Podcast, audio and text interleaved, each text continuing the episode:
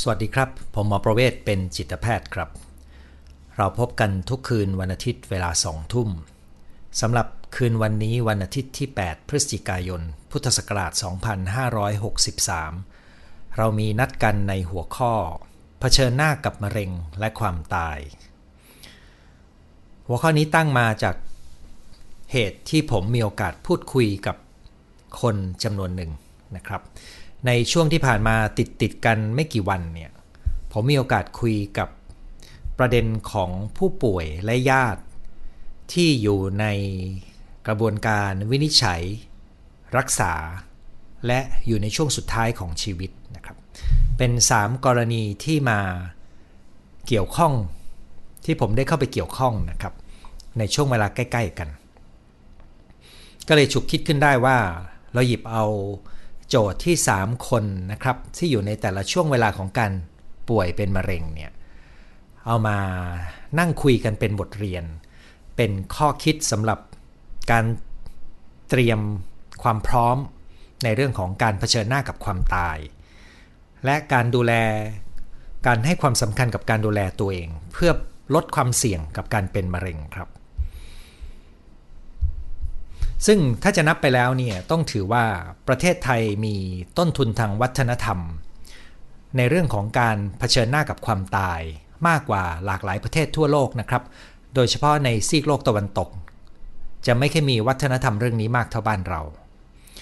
แต่ถ้าเทียบแล้วคนรุ่นใหม่ หรือคนที่ไม่มีโอกาสสัมผัสกับต้นทุนทางวัฒนธรรมในเรื่องนี้เนี่ยก็อาจจะไม่ได้คุ้นกับการเผชิญกับความตาย ไม่ต่างกันกับคนในสังคมซีกโลกตะวันตกทั่วไปครับ การหยิบเรื่องนี้มาพูดคุย ก็หวังว่าจะช่วยกระตุ้นความสนใจนะครับ แต่บังเอิญคนที่ติดตามงานผมก็อาจจะสนใจอยู่แล้วนะครับ ส่วนคนที่ไม่สนใจก็คงจะไม่มีโอกาสได้มาฟังอยู่ดี ก็ยังคงเป็นเรื่องที่อยากมาแบ่งปันเผื่อคุณจะส่งให้กับเพื่อน ที่เขาอาจจะไม่คำนึงถึงเรื่องนี้มาก่อนนะครับ ในสมัยที่ผมเป็นเด็ก ผมจำได้ว่า คุณป้าของผม ซึ่งเป็นชาวจีนเนี่ยจะไม่ยอมให้พูดถึงเรื่องความตายนะครับเขาถือว่าเป็นสิ่งอัปมงคลทำให้เราพูดเรื่องนี้ไม่ได้เลยครับ แม้ผมจะจบเป็นแพทย์แล้วเปิดประเด็นเรื่องนี้นะครับ เหมือนกับเรามองความตายเป็นเรื่องปกติ เพราะตอนนั้นเราบวชมาแล้วด้วยนะครับเขาก็จะตีมือแบบเอ็นดูนะครับเป็นผู้ใหญ่แล้วนะครับ แต่เขาก็ตีมือเราเหมือนเอ็นดู ไม่อยากให้พูดเรื่องนี้นะ ส่วนคุณพ่อเนี่ยตอนที่ผมพอจะรู้เรื่องแล้วอยู่ในช่วงวัยรุ่นเขาก็พูดถึงครับ พูดถึงว่าถ้าเขาตายไปเนี่ยให้ทำพิธีง่าย ๆ ไม่ต้องมีพิธีรีตองเยอะ เผาแล้วก็เอากระดูกเอาเท่ากระดูกเอาวังคาเนี่ยไปลอยในแม่น้ำนะครับ ซึ่งตรงนี้เป็นวิธีคิดที่แตกต่างจากชาวจีนทั่วไปนะครับ ที่จะต้องมีเรื่องของการวางแผนเลือกพื้นที่ ถือว่าที่ฝังศพของบรรพชนเนี่ยจะมีผลต่ออนาคตของลูกหลานนะครับ แล้วก็ลูกหลานต้องไปกราบไหว้เป็นประจำด้วยนะครับแต่พ่อผมซึ่งมีเชื้อสายจีนก็ไม่ได้ต้องการสารต่อวัฒนธรรมตัวนี้เลยนะครับ ซึ่งเข้าใจว่าส่วนหนึ่งเป็นผลของการที่เขาได้มาอยู่ในประเทศไทยและได้ปฏิบัติธรรม สมัยที่เขาอายุไม่มากนะครับ สมัยนั้นก็มีวัดจีนให้ไปปฏิบัติธรรมนะครับ ครอบครัวของคุณล่ะครับ มีการพูดคุยในเรื่องเหล่านี้ไหมนะครับ การพูดคุยถึงเรื่องความตายถือเป็นเรื่องต้องห้ามหรือเปล่านะครับ เพราะถ้ามันเป็นเรื่องต้องห้าม มันก็จะกลายเป็นเรื่องยากในวันที่คุณต้องเผชิญหน้ากับความตายครับ แต่สำหรับคนที่มองเรื่องความตายเป็นส่วนหนึ่งที่เป็นธรรมดาของชีวิต ในวันที่คุณเผชิญหน้ากับโรคร้าย เช่นมะเร็ง การพูดคุยเรื่องความตายก็จะเป็นเรื่องที่ไม่ใช่เรื่องแปลกประหลาดอะไรนะครับ แต่ส่วนใหญ่อย่างที่บอกครับ คนส่วนใหญ่ตอนนี้ใช้ชีวิตเหมือนกับตัวเองจะไม่ตายนะครับ แล้วก็ไม่ได้เตรียมตัวอะไรเลย หลายคนก็ไม่ดูแลสุขภาพ แล้วก็เพิ่มความเสี่ยงต่อการป่วย ในโรคต่างๆ รวมถึงมะเร็ง และเสียชีวิตอดก่อนวัยอันควรครับ มีบ้างครับบางคนที่เมื่อป่วยเป็นโรคร้ายแล้วนะครับ เช่นมะเร็งเนี่ยเขาก็เกิดความตระหนักและปรับวิถีชีวิตใหม่ แต่นั่นก็รอจนต้องมีความเสื่อมถอยของร่างกายมาก ถึงจะกลับมาใส่ใจสุขภาพนะครับ ทั้งนั้นที่งานวิจัยในปัจจุบันเราพบว่า ถ้าเพียงแต่เราปรับกิจกรรมในชีวิตประจำวันให้ดี เพียงไม่กี่อย่าง เราสามารถลดความเสี่ยงของโรค แทบทุกชนิดที่มนุษย์เป็นได้ถึง 70-80%นะครับก็คือสิ่งพื้นฐานที่ผมพูดเป็นประจำกินนอนออกกำลังกาย กับการจัดการความเครียดและการมีความสุขเนี่ย เป็นพื้นฐานที่จะช่วยให้เราลดความเสี่ยงกับการป่วยเป็นโรคทุกชนิด รวมถึงโรคมะเร็งด้วยนะครับ ใน 3 กรณีที่ผมมีโอกาสไปเกี่ยวข้องนะครับ มีตั้งแต่การตรวจพบผลการตรวจเลือดในเบื้องต้นที่ทำให้สงสัยว่าอาจจะเป็นมะเร็ง และมีแนวโน้มน่าจะมีอาการลุกลามแล้วจากอาการที่ซักถามเพิ่มเติมนะครับ กรณีที่ 2 ก็คือแพทย์วินิจฉัยเป็นมะเร็ง แล้วก็ผ่านกระบวนการรักษาผ่าตัดไปหลายรอบนะครับ อยู่ในระยะฟื้นตัวแล้วก็มีโอกาสได้ปรึกษาพูดคุยกัน คนนี้เป็นเพื่อนที่รู้จักกันในวงงานของผมเองนะครับ ส่วนกรณีที่3เนี่ยเป็นการป่วยเป็นมะเร็งที่รักษาตัวมาแล้วพักหนึ่ง มีอาการกำเริบ มีอาการรักษาสุด มีการติดเชื้อสลับกันไปนะครับ แต่ตอนนี้อยู่ในระยะที่แพทย์ดูเหมือนจะไม่มีเป้าหมายการรักษาเฉพาะ นอกจากเน้นบรรเทาอาการ เพราะไม่รู้จะทำอะไรต่อแล้วนะครับดังนั้น 3 ระยะของการเจ็บป่วยก็คือตั้งแต่ตอนที่กำลังจะวินิจฉัยนะครับตอนที่รักษาอยู่ แล้วก็ตอนที่อาจจะใกล้จะถึงวาระสุดท้ายแล้วเนี่ยมันมีโจทย์อะไรบ้างของคน 3 คนที่ผมมีส่วนเข้าไปรับรู้เนี่ยนะครับ ผมก็จะไล่ไปทีละกรณีนะครับ ซึ่งในวันนี้เนี่ย มีคนส่งข้อมูล ข้อคิด และข้อคำถามเข้ามายาวแล้วก็มากทีเดียวนะครับ แต่ผมจะไปเก็บไว้ในช่วงตอบคำถามนะครับ ท่านที่สนใจข้อคิดแล้วก็คำถามและการตอบในกรณีต่างๆ ก็ไปฟังกันในช่วงตอบคำถามนะครับ ผมจะมาเริ่มต้นกรณีที่1นนะครับ กรณีแรกก็คือกรณีที่แพทย์สงสัยว่าจะเป็นมะเร็งระยะลุกลาม และกำลังรอการตรวจยืนยัน ซึ่งก็จะกินเวลาประมาณไม่กี่อาทิตย์นะครับ คือนัดประมาณสักครึ่งเดือนนะครับ แล้วก็อีกอาทิตย์หนึ่งก็จะรู้ผลหมดละดังนั้นในช่วงเวลาไม่ถึงเดือนหนึ่งนี้เนี่ยจากวันที่แพทย์เริ่มสงสัย ไปจนถึงกับวันที่ยืนยันได้ว่าน่าจะเป็นอะไร ซึ่งจะนำไปสู่แผนการรักษาเนี่ยมันจะเกิดอะไรขึ้นบ้างในจิตใจของคนที่กำลังต้องรอในความไม่แน่นอน พร้อมกันไปกับ ผลกระทบที่เกิดขึ้นกับญาติพี่น้องนะครับ เพราะคนส่วนใหญ่เนี่ยถ้าไม่เคยคิดว่าตัวเองจะป่วยด้วยโรคร้ายนะครับ แล้วก็ใช้ชีวิตเหมือนกับตัวเองจะไม่ต้องตาย ซึ่งเป็นวัฒนธรรมของโลกยุคปัจจุบันนะครับ เวลาที่มาเจอข่าวแบบนี้จะถือว่าเป็นข่าวร้ายอย่างหนึ่ง ซึ่งแน่นอนครับปฏิกิริยาเวลาที่เราเจอข่าวร้ายเนี่ยสิ่งแรกที่มักจะเกิดขึ้นก็คือช็อกนะครับ เหมือนมันไม่จริง ตกใจ แล้วก็ในใจอาจจะมีกระบวนการต่อรอง คล้าย ๆ กับเอ๊ะจริงหรือเปล่า ตรวจผิดไหม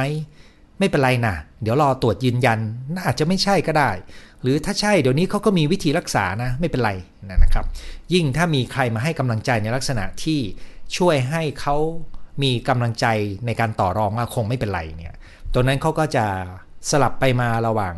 เอ๊ะ จริงไม่จริงป่วยไม่ป่วย อาจจะไม่ใช่ก็ได้ ใช่ก็น่าจะรักษาหายนะ นะครับ แต่บางคนก็อาจจะมีกลไกการปฏิเสธที่ไม่อยากยอมรับความจริง ซึ่งอันนี้ถือเป็นนกลไกการปฏิเสธ ที่เป็นส่วนหนึ่งของจิตใจที่ไม่อยากเกิดความปั่นป่วนภายในนะครับกลไกนี้เนี่ยถ้ามีมากไปจะเป็นข้อเสีย เพราะว่ามันทำให้เราปฏิเสธการรับความจริง แต่ถ้ามีมากถ้ามีน้อยไป ถามว่ามีข้อเสียไหม ผมคิดว่าเมื่อเราเผชิญกับความจริง การยอมรับความจริงน่าจะเป็นวิธีที่ดีที่สุดนะครับ แต่กระบวนการยอมรับความจริงนี่เราอาจจะต้องใช้เวลาหน่อยหนึ่งก็ได้ ซึ่งระยะเวลากว่าที่จะได้รับผลการตรวจยืนยันนี่แหละ ก็ถือว่าเป็นเวลาที่เหมาะสมนะครับ เราอาจจะไม่ต้องไปกังวลเกิน เราก็อาจจะต่อรองในใจ อาจจะปฏิเสธบางส่วนก็ได้ เพราะตอนนี้เรากลัวเรากังวลเครียดไปก็ไม่ค่อยมีประโยชน์มากนัก ยังไงเราก็ต้องรอข่าวสุดท้ายออกมาใช่ไหมครับ แต่มันจะมีความเป็นไปได้ครับที่เราจะกังวลและกลัว กลัวอะไรกังวลอะไรนะครับ ก็คือกังวลถึงปัญหาทุกอย่างที่อาจจะเกิดขึ้น ถ้าป่วยจริงนะครับ ถ้าป่วยจริงและเป็นระยะลุกลาม ก็แปลว่าการรักษาน่าจะมี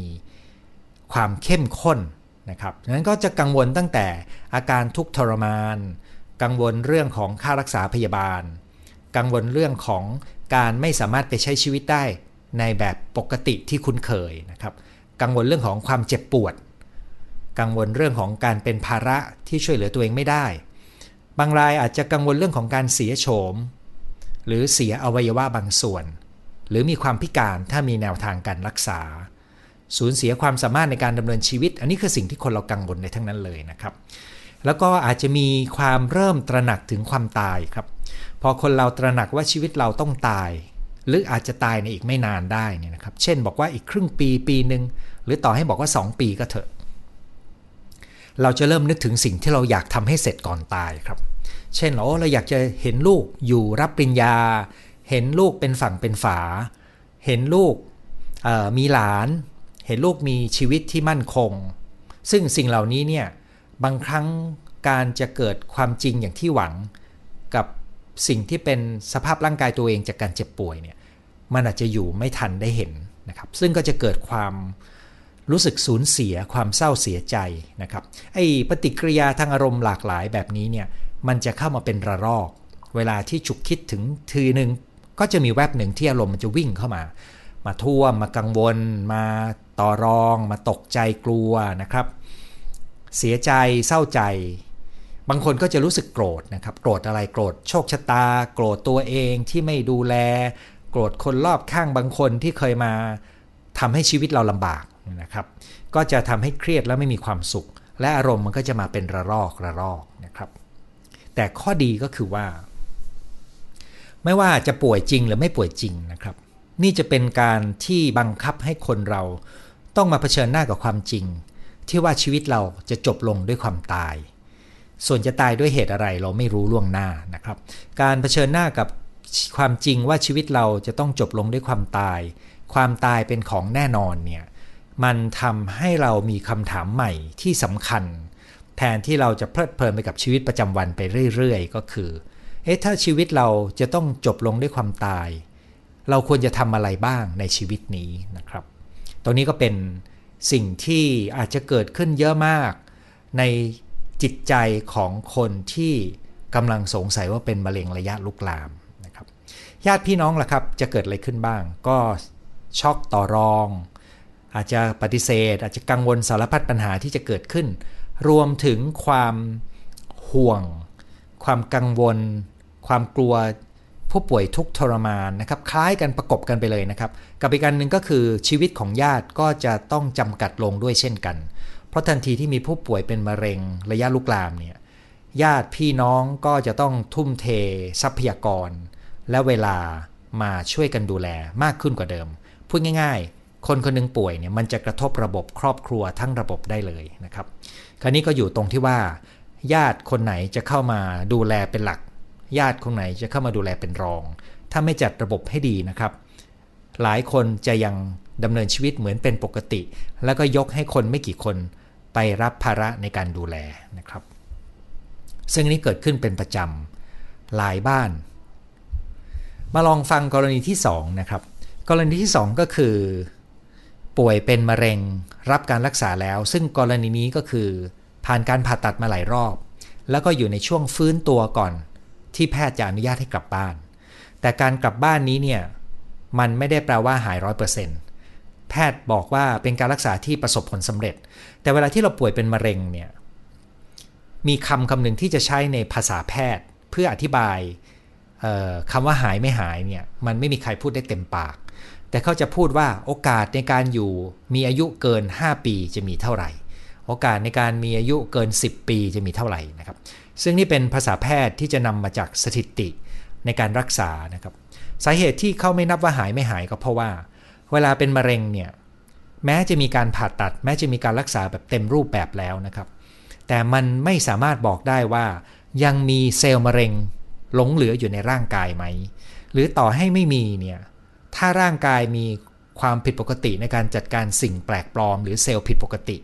เซลล์มะเร็งก็อาจจะยังเกิดขึ้นได้ดังนั้นแพทย์ก็จะต้องสร้างภาษาใหม่ในการสื่อสารกัน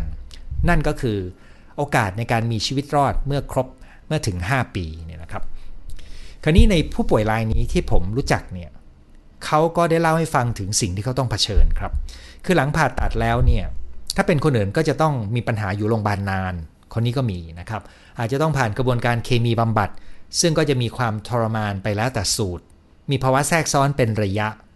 โดยเฉพาะคนที่มีภูมิคุ้มกันเดิมไม่ได้แข็งแรงนักนะครับ แต่ความยากของการป่วยเป็นมะเร็งที่ต้องรักษายังมีอย่างอื่นด้วยครับ ก็คือการที่ต้องอยู่บนเตียง ไม่มีอะไรทำแล้วก็ร่างกายอ่อนเพลียไม่มีแรงนะครับ ซึ่งเฉพาะการอยู่เฉยๆไม่ได้ไปไหนไม่ได้ทำอะไรนี่แหละ มันเป็นความทุกข์อย่างหนึ่งของคนเราที่ถือว่ายิ่งทำให้จิตใจฟุ้งซ่าน แล้วเวลาจิตใจฟุ้งซ่านเราไปคิดเรื่องอะไรครับ เราก็ไปลงเรื่องของความกังวลใจความกลัวของเราแล้วอันนี้จะยิ่งเป็นทุกข์มากเลยสำหรับคนที่อยู่เฉยๆไม่เป็น อยู่กับตัวเองไม่เป็น ถ้าอยู่กับตัวเองเป็นเขาอาจจะใช้เวลาเป็นช่วงเวลาอยู่กับความสงบอ่านหนังสือ แล้วก็มีความสุขในสภาพตามอัตภาพเนี่ยนะครับ แต่กับคนที่ความคิดยังไม่เคยฝึก ให้มันนิ่งๆเนี่ยนะครับเขาจะพบว่าความคิดนี้เป็นตัวสร้างความเครียดได้มากนะครับ บางคนก็จะมีปัญหาความโดดเดี่ยวครับ โดยเฉพาะถ้าสมาชิกในวงครอบครัวมีไม่มาก แล้วทุกคนต่างมีภารกิจ ไม่มีเวลามาดูแลเยี่ยมเยียนกันใกล้ชิด นะครับ ตรงนี้ก็จะยิ่งมีความโดดเดี่ยว หรือในคนที่ป่วยที่ไม่มีญาติพี่น้อง ไม่มีครอบครัวตัวนี้ก็ยิ่งขาดสังคมนะครับ สิ่งสำคัญก็คือในสภาวะเช่นนี้เนี่ยเขาจะไม่มีโอกาสได้ทำสิ่งที่คุ้นเคยที่เป็นแหล่งความสุขครับ เช่นแต่เดิมได้ไปกินอาหารอร่อย ได้ไปเจอเพื่อน ได้ไปเมาส์ได้ไปท่องเที่ยว ได้ไปช้อปปิ้งได้ไปสวดมนต์ทำบุญ ได้ไปออกกำลังกาย สิ่งเหล่านี้หายไปจากชีวิตครับ ซึ่งก็ทำให้แหล่งความสุขหายนั้นเวลาที่เขาจะได้ออกจากโรงพยาบาลเนี่ยถ้าไม่มีปัญหาเรื่องภูมิคุ้มกันจากการรับเคมีบำบัด นั่นก็จะต้องเป็นการออกแบบระบบชีวิตขึ้นมาใหม่ ให้เอื้อต่อการมีความสุขตามสภาพร่างกาย กับตามปัจจัยที่มีอยู่ในชีวิตตอนนั้นนะครับ หลายคนก็จะมีความเศร้าเสียใจ เพราะกำลังเผชิญกับ โอกาสที่กำลังจะสูญเสียนะครับ แล้วก็จะมีสารพัดความกังวลความห่วงครับ ห่วงลูกห่วงพ่อแม่ ห่วงคู่ชีวิต ห่วงความเป็นที่ตัวเองจะต้องเป็นภาระห่วงปัญหาต่างๆ ที่อาจจะตามมาเวลากำเริบกังวลว่าโรคโรคจะกลับมากำเริบเมื่อไหร่นี่นะครับ แล้วก็ยังมีเรื่องราวที่อยากจะต้องรีบสะสาง เกิดเป็นอะไรไปกลัวจะจัดการไม่ทันนะครับ เรื่องค้างใจที่เคยรบกวนอยู่ในอดีตและกลบไปสำเร็จ ก็อาจจะโผล่กลับขึ้นมาใหม่รบกวนใจครับ เช่น ปัญหาปมค้างใจกับพ่อแม่ ปัญหาความสัมพันธ์กับคู่สมรสและลูก บางคนก็จะมีความรู้สึกผิดในสิ่งที่ตัวเองได้กระทำไป หรือไม่ได้กระทำนะครับ หรือถ้ากรณีที่มีความสัมพันธ์ไม่ดีกับลูกหรือคู่ครอง แล้วป่วยแล้วลูกกับคู่ครองไม่ได้มาเยี่ยมเยียนเหมือนเดิม ก็จะรู้สึกถึงความโดดเดี่ยว แล้วก็รู้สึกเสียใจในสิ่งที่เกิดขึ้นในอดีต แล้วก็กังวลกับเรื่องที่เป็นความไม่แน่นอนในอนาคต คุณเห็นไหมครับว่า การเผชิญกับโรคที่ป่วยแบบนี้มันทำให้เรื่องเก่าเรื่องใหม่เรื่องปัจจุบัน เรื่องอนาคตปนกันมั่วในหัวไปหมดเลย ซึ่งคนที่ไม่มีทักษะในการจัดการใจ ก็จะรู้สึกถูกท่วมด้วยความนึกคิดและอารมณ์ ซึ่งก็จะมาเป็นระลอกได้นี่นะครับดังนั้นทักษะที่สำคัญจึงเป็นเรื่องของความสามารถที่จะยอมรับสภาพร่างกายในอย่างที่เป็น แล้วใช้ ลมหายใจใช้ความรู้สึกในกาย เพื่อใช้ในเป็นฐานในการพักความนึกคิด อันนี้ต้องฝึกนานเลยนะครับ ถ้าไม่เคยฝึกก็ต้องฝึกครับ แล้วก็ต้องออกแบบวิถีของความสุขแบบใหม่ เพราะว่าไม่ว่าร่างกายจะอยู่ในสภาวะเช่นไรเนี่ยการออกแบบวิถีความสุขก็ยังคงเป็นสิ่งที่เป็นไปได้เนี่ยนะครับ แน่นอนนะครับในที่นี้ก็หมายถึงว่า อาการข้อจำกัดของร่างกายโดยเฉพาะความเจ็บปวดเนี่ย อาจจะต้องได้รับการดูแลโดยฝ่ายแพทย์นะครับ กรณีที่ 3 ครับ กรณีที่ 3 นี้เนี่ยเป็นการที่ผู้ป่วยป่วยเป็นมะเร็ง แล้วก็รักษาตัวมาแล้ว แล้วก็ขึ้นขึ้นลงลงล่าสุดก็สุดตัวลงคำว่าสุดคืออาการสุดลงนะครับ มีอาการหนักในระดับที่แพทย์ก็ไม่ได้เน้นการรักษาอะไรละ ไม่มีแผน ก็บอกแต่ว่าถ้ามีปัญหาอะไรก็ให้ติดต่อมา ความหมายในวงเล็บก็คือ คงเป็นเพียงการรักษาบรรเทาอาการครับ ซึ่งกรณีนี้เนี่ยความยากของผู้ป่วยและญาติก็คือ มันเต็มไปด้วยความไม่แน่นอน แล้วประตูของความตายได้ใกล้เข้ามาเนี่ยนะครับ มันก็จะอยู่ตรงที่ว่าผู้ป่วยและญาติเนี่ยสามารถเปิดประเด็นการพูดคุยเรื่องความตายได้ไหมนะครับ ญาติจำนวนหนึ่งไม่กล้าเปิดประเด็น เพราะกลัวว่าผู้ป่วยจะเสียกำลังใจ พูดไปแล้วผู้ป่วยจะสุด และจะเสียเร็วขึ้น ผู้ป่วยเองก็อาจจะไม่กล้าพูด เพราะว่าตัวเองก็กลัวเหมือนกัน แต่ก็กลัวว่าคนรอบข้างที่ดูแลเขาจะเสียขวัญเสียกำลังใจ ต่างฝ่ายต่างกังวลให้กัน ก็เลยไม่ได้คุยกันนะครับ แต่ว่าถ้าถามว่าใครอยู่ในสภาวะที่กังวลมากกว่ากัน ญาติอาจจะคิดว่าเขากำลังจะต้องสูญเสียผู้ป่วยไป แต่เราอาจจะไม่เคยคิดนะครับว่า ผู้ป่วยถ้าเขาจะต้องตายจากไปเนี่ย เขากำลังสูญเสียทุกอย่างในคราวเดียว เขาสูญเสียทั้ง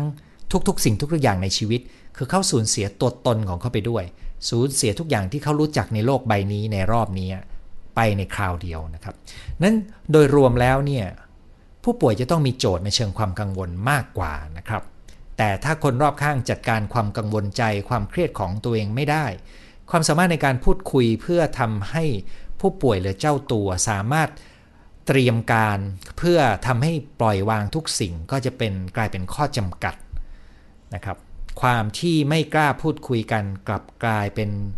ความมีเรื่องปกปิด แล้วมันทำให้มีช่องว่างของการพูดคุย เหมือนมีพื้นที่ที่ไม่กล้าแตะไม่กล้าพูดคุยถึงเลยนะครับ แต่ถ้าถามว่าถ้าไม่ต้องกลัวที่จะพูดถึงเรื่องความตายเนี่ยมีประเด็นอะไรที่น่าพูดมากๆ ผมจะยกตัวอย่างนะครับ อันนี้ก็คือประเด็นที่ผมคุยกันกับญาติ ซึ่งเป็นลูกของผู้ป่วยคนหนึ่งเลยนะครับหนึ่งก็คือเราอยากรู้ไหมว่า เจ้าตัวเนี่ยหรือผู้ป่วยเนี่ยเขาต้องมีต้องการสะสางเรื่องราวที่จะค้างใจอะไรบ้าง เขาต้องการสั่งเสียอะไรบ้าง มีพินัยกรรมอะไรที่อยากจะจัดการ ถ้าเขาเสียไปเขาอยากจะให้มีพิธีศพ พิธีกรรมอย่างไรบ้าง เขาอยากจะให้หมอทำการรักษาและช่วยเหลือมากน้อยแค่ไหนนะครับ บางคนอาจจะบอกว่าไม่ให้ใส่ท่อ ช่วยหายใจนะครับ ไม่ให้ให้เลือดเป็นต้นนะครับ สิ่งเหล่านี้เนี่ยถ้าไม่คุยมันวางแผนไม่ได้เลยนะครับ เพราะว่าบางคนบอกว่าจะพูดถึงพินัยกรรมอ่าแปลว่าฉันจะตายแล้วหรือนี่ หรือแม้แต่การเปิดเพลงเสียงธรรมะเสียงสวดมนต์นะครับ บางคนที่กำลังป่วย ไม่ชอบเลยเสียงสวดมนต์เขารู้สึกเหมือนกับเสียงพระสวดมนต์เหมือนเป็นการบ่งบอกว่าเขากำลังใกล้ตายนะครับ อันนี้เป็นแต่ละคนมีปฏิกิริยาไม่เหมือนกันนะครับ เพราะหลายคนต้องการเสียงสวดมนต์หรือเสียงเเทศเพื่อช่วยน้อมนำจิตใจเนี่ยให้เข้าสู่การพิจารณาธรรม และมีความสงบ ดังนั้นมันก็มีรายละเอียดที่ ผู้ป่วยหรือเจ้าตัวที่กำลังจะเข้าสู่ช่วงสุดท้ายเนี่ยต้องแสดงความต้องการออกมานะครับ รวมจนถึงการตัดสินใจเรื่องการใช้ยาแก้ปวด เพราะว่ามีประเด็นว่าถ้าใช้ยาแก้ปวดที่มีฤทธิ์ควบคุมความปวดได้ดีเนี่ยยาแก้ปวดจะลดระดับความรู้สึกตัวลง ใช้เยอะก็ไม่เคยรู้ตัวก็จะหลับ ซึ่งในทางพุทธก็คิดว่า เอ๊ะ ถ้าจะต้องจากไปขอสภาวะจิตที่มีความตื่นรู้ จะได้ทำให้พบชาติหน้าดี แต่ถ้าไปให้ยาก็อาจจะสลุมสลือ ถ้างั้นให้สักแค่ไหน อันนี้จะเป็นโจทย์ยากอยู่เหมือนกันนะครับ มันต้องตัดสินใจว่าสักแค่ไหนที่กำลังดี แต่เรื่องปวดเนี่ยมันมีเรื่องหนึ่งที่สำคัญนะครับ ก็คือมันไม่ได้ขึ้นกับปริมาณยาอย่างเดียว มันขึ้นอยู่กับสภาวะทางจิตใจของเราด้วย ถ้าเรามีสภาวะทางจิตใจที่ดี การควบคุมความปวดก็ง่ายขึ้น โดยเฉพาะถ้าเป็นอาการปวดเรื้อรังนะครับ แต่ถ้าเป็นอาการปวดแบบเฉียบพลันเนี่ย ยังไงยาก็ได้ผลดีดีมาก ๆ ด้วยนะครับ ผมสังเกตอย่างหนึ่งครับว่า ถ้าเป็นคนต่างจังหวัดที่มีอายุมากคำว่าอายุมากในตอนนี้ก็คือมากสำหรับรุ่นปัจจุบันนะครับ เวลาเขาป่วยเนี่ยเขาอยากกลับบ้านครับเขาอยากไปตายที่บ้านท่านี้ก็กลายเป็นโจทย์แล้วครับ ญาติก็ไม่แน่ใจว่ากลับไปที่บ้าน ถ้าป่วยแล้วจะต้องพามาโรงพยาบาลยังไง เดี๋ยวจะมีเตียงไหมนะครับ แล้วบ้านจะรักษาเขายังไงได้บ้าง กลัวว่าทำอะไรไม่ถูกงั้นระบบ การดูแลสังคมที่จะมีผู้ป่วยแบบนี้โดยเฉพาะผู้ป่วยสูงอายุเนี่ยนะครับบ้านเราก็กำลังก้าวเข้าสู่สังคมผู้สูงอายุเนี่ยระบบที่ดีเนี่ยต้องมีทางเลือกให้ผู้ป่วยเนี่ยเลือกที่จะกลับไปตายที่บ้าน ก็แปลว่า ต้องมีบุคลากรแวะไปเยี่ยมเยียน แล้วก็สามารถมียาแก้ปวดให้เลือกใช้ โดยไม่ต้องกลัวเสพติดนะครับ แน่นอนก็ต้องมีระบบกำกับ การดูแลการใช้ยาอยู่ ในสมัยที่ผมทำงานกับสสสเนี่ยเคยทำงานกับองค์กรที่สร้างคนให้ดูแลผู้ป่วยใกล้ตายนะครับ แล้วเราก็ชวนมองเชิงระบบ ว่าเอ๊ะถ้าคนคนหนึ่งป่วยแล้วกำลังอยากจะกลับบ้านไปจบชีวิตลงแบบสงบที่บ้านเนี่ยเขาต้องการอะไรดูแลในละแวกบ้านบ้างนะครับ ก็จะกลายเป็นความร่วมมือระหว่าง ญาติพี่น้อง โรงพยาบาล พระสงฆ์ ผู้นำชุมชน แล้วเขาก็ถ้าตัดสินใจจะใช้รูปแบบนี้นะครับ เขาก็จะมีทีมสุขภาพไปเยี่ยมบ้าน มีพระซึ่งผ่านการอบรมเรื่องของสุขภาพ และเข้าใจเรื่องของพิธีกรรมอยู่แล้วเนี่ยไปเยี่ยมเยียนทำพิธีกรรมทางศาสนานะครับมียาแก้ปวดให้ ซึ่งตรงนี้เนี่ยก็จะกลายเป็นระบบที่หวังว่าในอนาคต ประเทศไทยจะมีระบบแบบนี้ดูแลนะครับ เดี๋ยวจะมีคนที่พูดถึงเรื่องนี้ด้วยเนี่ยนะครับ มันคือสังคมที่จะเอื้อต่อการตายอย่างมีศักดิ์ศรีนะครับ แล้วก็มันคือสิ่งที่เราต้องยอมรับว่าความตายเป็นเรื่องธรรมดานะครับอันนี้ก็อยู่ที่ความเชื่อแล้วล่ะครับ ถ้าเราคิดว่าถ้าญาติผู้ใหญ่ของเรามาเสียชีวิตในบ้าน ท่านเชื่อเรื่องวิญญาณว่าเขาจะอยู่ยังไงครับแต่ถ้าเป็นชีวิตที่เป็นความจริงเนี่ย คนทุกคนควรจะมีประสบการณ์เห็นความตายครับ เขาจะได้รู้ว่าความตายเป็นของจริง แต่ทุกวันนี้เนี่ยเรากันความตายออกจากวิถีชีวิตนะครับดังนั้นนี่ก็จะกลายเป็นโจทย์ท้าทาย เวลาที่เข้าเข้าสู่ระยะสุดท้ายนะครับ ซึ่งมีคนที่ป่วยเป็นมะเร็งจำนวนหนึ่งก็จะบอกว่า รวมถึงเพื่อนผมที่อยู่ในกลุ่มที่ 2 เมื่อสักครู่นี้นะครับเขาก็บอกว่าจริง ๆเขาไม่ได้กลัวตายนะ แต่เขากลัวความเจ็บปวดทุกทรมาน ซึ่งนี่ตรงกับงานวิจัยนะครับ คนจำนวนหนึ่งไม่ได้กลัวตาย ถ้าถ้าเขาคิดว่าตายไปแล้วไม่รับรู้อะไรแล้ว มันก็ไม่น่ากลัวใช่ไหมครับ แต่เขากลัวความเจ็บปวดทุกทรมานก่อนตาย ซึ่งตัวนี้เนี่ยทำได้ด้วยการมีแผนการรักษาและยาแก้ปวดที่ดี เขากลัวหายใจไม่ออก ซึ่งตรงนี้เนี่ยจริง ๆ แล้วพอเริ่มหายใจแย่ลงเนี่ยสติสัมปชัญญะมันก็จะค่อยๆจบลงอยู่แล้วนะครับ และสิ่งที่เขาต้องเผชิญมากก็คือเขาสูญเสียทุกสิ่งทุกอย่างในโลกใบนี้ไป ดังนั้นถ้าเราสามารถปล่อยวางได้ จิตใจก็จะพบกับความสงบสุขก่อนก่อนไปนะครับ ซึ่งตัวนี้จะเป็นเรื่องของความเชื่อละ ว่าเราเชื่อว่าตายแล้วไปไหนนะครับ ผมก็พบว่าคนที่เชื่อและยึดถือคำมั่นทางศาสนา ไม่ว่าจะเป็นศาสนาอะไรก็ตามเนี่ยในแต่ละศาสนาก็จะมีพิธีกรรม และมีระบบความเชื่อและศรัทธา ที่ช่วยให้คนที่เข้าสู่ความตายเนี่ยมีความสงบจากการอยู่ในถ้าเป็นทางอาณาจักรของศาสนานะครับหรือในบรรยากาศของศาสนา ในสังคมบ้านเราจะเจอโจทย์ข้อหนึ่ง ซึ่งผมเข้าใจว่าน่าจะเป็นโจทย์ที่เกิดขึ้นเนื่องจากการไม่ได้เตรียมตัวนะครับ โจทย์ข้อนั้นก็คือญาติมาขัดแย้งกัน พี่น้องเห็นไม่ตรงกันว่าควรจะรักษาพ่อแม่ยังไงนะครับญาติขัดแย้งกันว่า ควรจะยอมอย่าไปรักษามากจะทุกข์ทรมานโดยไม่จำเป็น อีกฝ่ายหนึ่งก็จะลุ้นจะสู้จะไม่ยอมตาย จะไม่ยอมให้ตายนี่นะครับทั้งนี้ก็เป็นเพราะว่าทัศนะที่มีต่อความตายของแต่ละคนไม่เหมือนกันดังนั้นถ้าท่านต้องการมีเส้นทางเป็นของตัวเองนะครับ การแสดงความตั้งเจตนาของตัวเองนะครับ แสดงเจตจำนงว่าต้องการให้การเจ็บป่วยของเรา ได้รับการดูแลรักษาอย่างไร อย่างเป็นลายลักษณ์อักษร และมอบหมายคนที่ไว้ใจ อาจจะมากกว่าหนึ่งคนก็ได้ ให้รับรู้ว่าฉันต้องการให้มีการดูแลฉันอย่างไรเนี่ยนะครับ ตัวนี้ก็จะทำให้ญาติมาเถียงกันไม่ได้ ถ้าไปถึงวันนั้นจริงนะครับ ซึ่งก็แปลว่า การจะเผชิญกับโรคร้ายอย่างมะเร็งหรือความตายให้ดีเนี่ยการเตรียมตัวล่วงหน้าด้วยการคิดถึงความเป็นไปได้ของความตาย การเตรียมตัวล่วงหน้าในการออกแบบชีวิต เพื่อป้องกันโรคร้ายให้ดีนะครับ จะได้มีสุขภาพดีจนช่วงสุดท้ายของชีวิต การเตรียมตัวทำพินัยกรรม แสดงความจำนงในเรื่องต่างๆ รวมถึงการรักษานะครับว่าจะให้ทำได้มากน้อยแค่ไหนเนี่ยเป็นสิ่งที่จะทำให้คนที่จะอยู่เบื้องหลัง หรือคนที่อยู่รอบข้างเนี่ยจะจัดการและดูแลเราได้ดีขึ้น